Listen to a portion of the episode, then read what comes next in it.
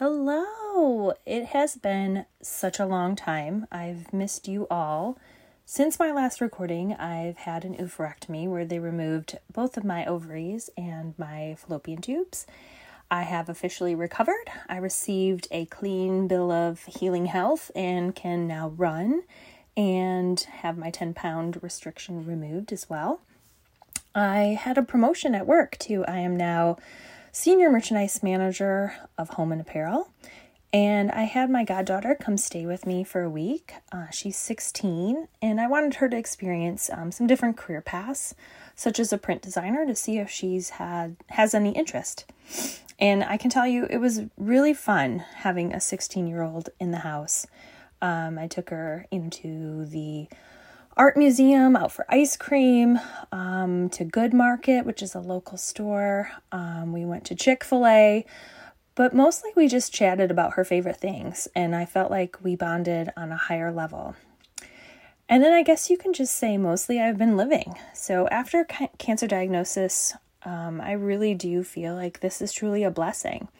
And I felt like I needed to record and share with you celebrate um, this special milestone as recently I had my nine year cancerversary. I dubbed it On Cloud Nine because that's how I feel at this moment. Um, God is so good, and I am living my best life. So I thought I would reflect on nine special moments and memories of this crazy and wild cancer journey. So, number one, let's start with D Day, Diagnosis Day. It was a Monday, and it started with a phone call that made it official, and I was trying my best to make it through the workday because that prior Thursday I had a biopsy, which essentially turned into a lumpectomy, and I awoke to my breast cancer surgeon asking me to get my mom's records. And I had the whole weekend to process the likely news. I remember calling all those I love to give them a heads up. Uh, I even joked, you know, jokingly that, you know, oh, I might have the best boobs, you know, of a 90 year old, whatever. But I was really naive, and I think, you know, defense mechanism kicking in, um, overplaying, you know, the significance of what lay ahead. Um, so, so yeah, so I was officially at work, and I got a phone call um, late in the afternoon telling me I had cancer. And that's where it all started. Um, so, yeah, so that's number one. Number two, uh, one of my highlights of my cancer journey is throwing out the first pitch for the Chicago Cubs. If you've been following me at all on social media, I usually post something in honor of this every May. Um, it was truly a pivotal moment. And it's kind of funny because it started with a phone call too. So I felt like I'd come full circle where my journey started with a phone call, but then one of these amazing, crazy, life altering experiences somewhat like uh, Forrest Gump, also came with a phone call. So it was the hospital telling me that I had been selected to participate in a Chicago Cubs um, pinkout game. So, of course, I was all excited. Um, but then they also uh, called me like a week or so later and said, asked me if I would like to throw out the first pitch for the Chicago Cubs. Uh, you have to understand my family which is like crazy sports family. If you are in the main room watching television growing up, you're watching sports. Uh, we live, eat, and breathe everything sports in my family. So this was a huge honor and a big memory. Um, and then my in laws were, you know, a huge, diehard, long term Chicago Cub fans, along with my husband. So to have my husband, my in laws there to experience this, along with some of my pink sisters, um, it was it was so amazing to to have that experience. And then I, I did practice a little bit but being on that mound and throwing that pitch like i just knew it didn't matter you know if it was a strike if it was a ball you know anything. I had overcome. And it's hard to put into words but it was such a memory and experience um, to be on that mound and to and to throw the pitch. Um, so yeah so that's number two uh, number three was meeting my friend Emily Garnett. So she was podcast host of the intersection of cancer and life, uh, a huge advocate within the metastatic breast cancer world, and honestly, just one of my friends. And so she reached out to me about this podcast um, of all of us podcasters who were kind of pioneering in the times um, uh, getting you know getting more voices out there for cancer. And so she gathered us all together amidst her going through a bunch of treatments. I looked back recently and saw saw that it was delayed a few times because she was you know getting getting treatments and having um, some complications, and yet she pulled all of us together. Um, and that's just who she was. She was she gathered people together. She was a force to be reckoned with. Just amazing in every single way. Uh, so so we had been friends through social media for some time, and I was in New York for work, and I just felt this pull that I needed to see her. And it actually worked out that she was getting treatment at Memorial Sloan when I was there for um, New York Market for work. And so I did have to leave, you know, work and appointments a little bit early. I, you know, got approval from my boss and um, my coworkers, and I walked, up, you know, uptown to go see her, and it's just hard to explain. Like to be in her sunshine, even for an hour or two, I got to meet her dad. It was really powerful, and she's just an amazing, amazing woman. And so it was truly one of the highlights of my cancer journey is meeting her and you know in whatever small way I can to carry a torch forward for her um, to give people hope um, to you know to be an advocate for metastatic breast cancer, to let those voices be heard, is really powerful and really important to me. And then I, let's switch to a happier subject. Number four, um, my first week of Vera Bradley, there was an event called Tickled Pink, and it, it feels somewhat, you know, um, you know, ironic or um, what's the word? I can, word fails me right now, but um, just rather interesting, I guess, that my very first week at work would be this event called Tickle Pink. And so um, on our site at Vera Bradley is the Vera Bradley Foundation. It's a different 501c. It is, you know, a nonprofit. It was started by our founders who have um, a huge um, interest in breast cancer research. So, to work for a company that lives, eats, breathes, sleeps breast cancer the way that I do was really impactful and powerful for me in this next chapter of my career. Um, so, they have this fun event in October um, where they gather people. It has unfortunately not been happening since. Um, since COVID happened, but it was really interesting that on my first week, um, and, and some of my coworkers were volunteering their time to work at it. And I remember sharing um, with a a coworker, Kim, at the time that you know I had breast cancer, and just her face and the shock and awe, um, and I think making that event feel so meaningful for her um, was was really powerful, and obviously set us up to be um, friends in the future too but it was a really fun event. And this tickled pink event um, has I, I, went from volunteering in it to participating in it bringing my mom to it every year um, bringing my sister-in-law. We always brought new friends and faces um, really for them to experience um, you know a good cause that is also fun.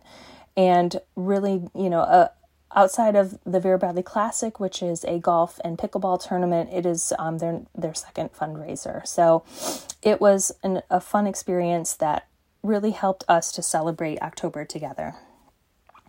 Number five is the Avon 39 mile walk in New York City with my dear friend Alana and special guest Tiffany. So Tiffany didn't walk in the event, but she did drive from uh, DC to be there at the event.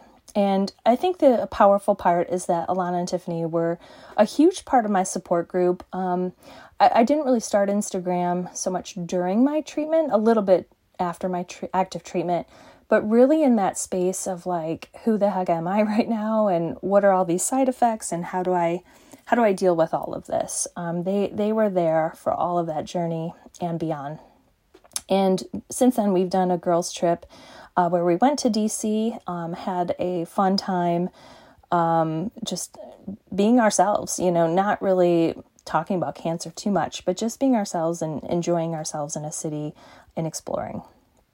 Uh, number six was launching my podcast, DJ Breast Cancer.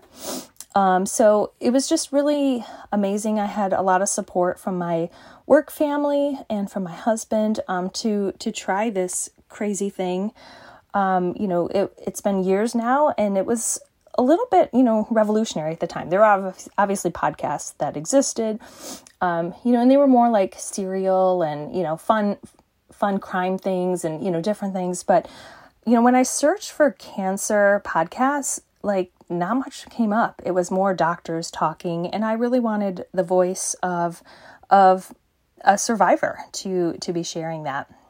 So I started my podcast, and then it was probably a, a few months later I received an email um, who is now my friend Jen Rosa, um, and in this email she explained how you know she listened to my podcast and she really related to me and it's hard to explain but i i know where i was at work when i opened up this email the feeling that I had that this was like meant to be was so powerful.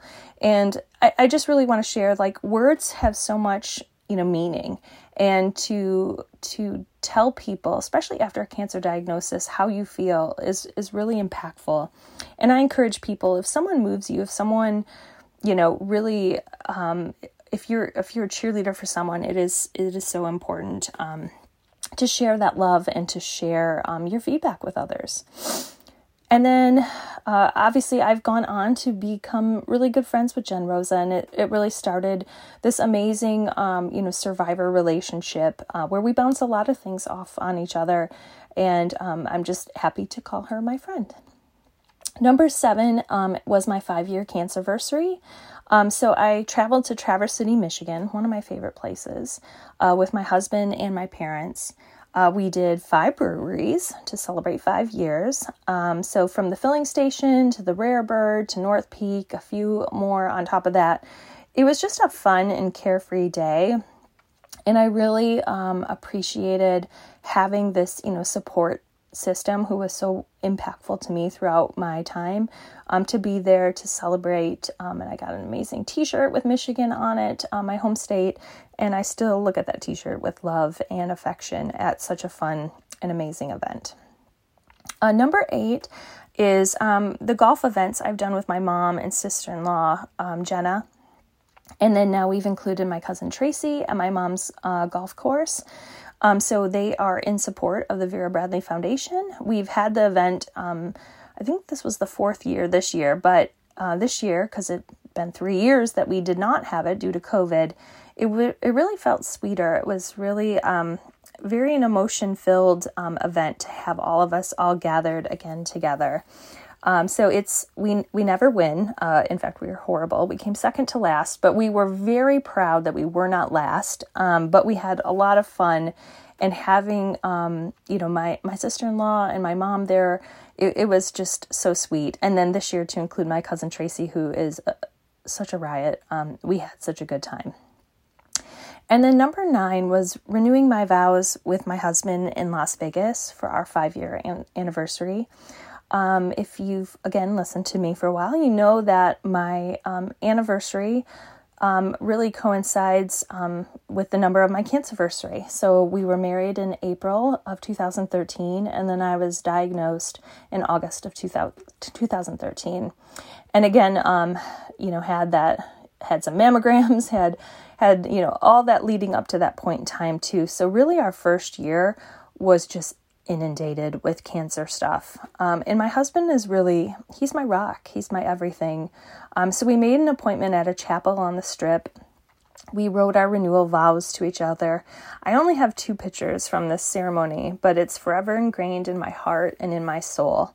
Uh, we carried along a backpack of casual clothes. We changed at a lunch spot afterwards, and then we headed to the Mob Museum, um, which had a fun speakeasy, and they handed us some drinks and some carved out books. Um, and that's just kind of who we are. Um, you know, obviously, have um, sentiments, we have such love um, for each other, but then we have this sense of adventure and fun of making the most of each and every experience. And that's truly how I think we tackled cancer together. Um, I like to call them like cancer free weekends, where we would um, head out to dinner or do something, um, usually early to avoid the cl- crowds. Uh, but we would do something to try to celebrate, you know, being in that moment in time. Um, so next year, it's a big one for me. It's my 10th cancerversary. Um, and, you know, I, I often think about this. I know I've talked with Jen Rosa about this very topic, but I never let myself get too far ahead. Um, you know, I, I know it's a big deal, um, and I'll definitely honor it and um, do something for that moment. It's also my 10th wedding anniversary. Um, so we are um, actually planning a trip to the Keys for our 10th wedding anniversary. So we do have sort of the the idea of that one locked in, and then I want to do something special for uh, my 10th uh, cancerversary, and you know I I will make it special. Believe me, I will make it special. But for now, I'm just savoring this moment. I'm on cloud nine. And then, uh, speaking of special, I just want to thank each and every one of you for your love and support. You are all so special to me. If you ever need anything, uh, feel free to reach out. Um, I just want to say that this podcast has given me so much joy over the years. And, um, you know, I with this new job, I'm not sure the frequency of um, my recordings going forward. Um, I'm kind of, you know, retooling and rethinking what that means for me in the future. But I just wanted to check in and let you know that I love you all and um, wishing you all the best in this moment that you're in. Thank you.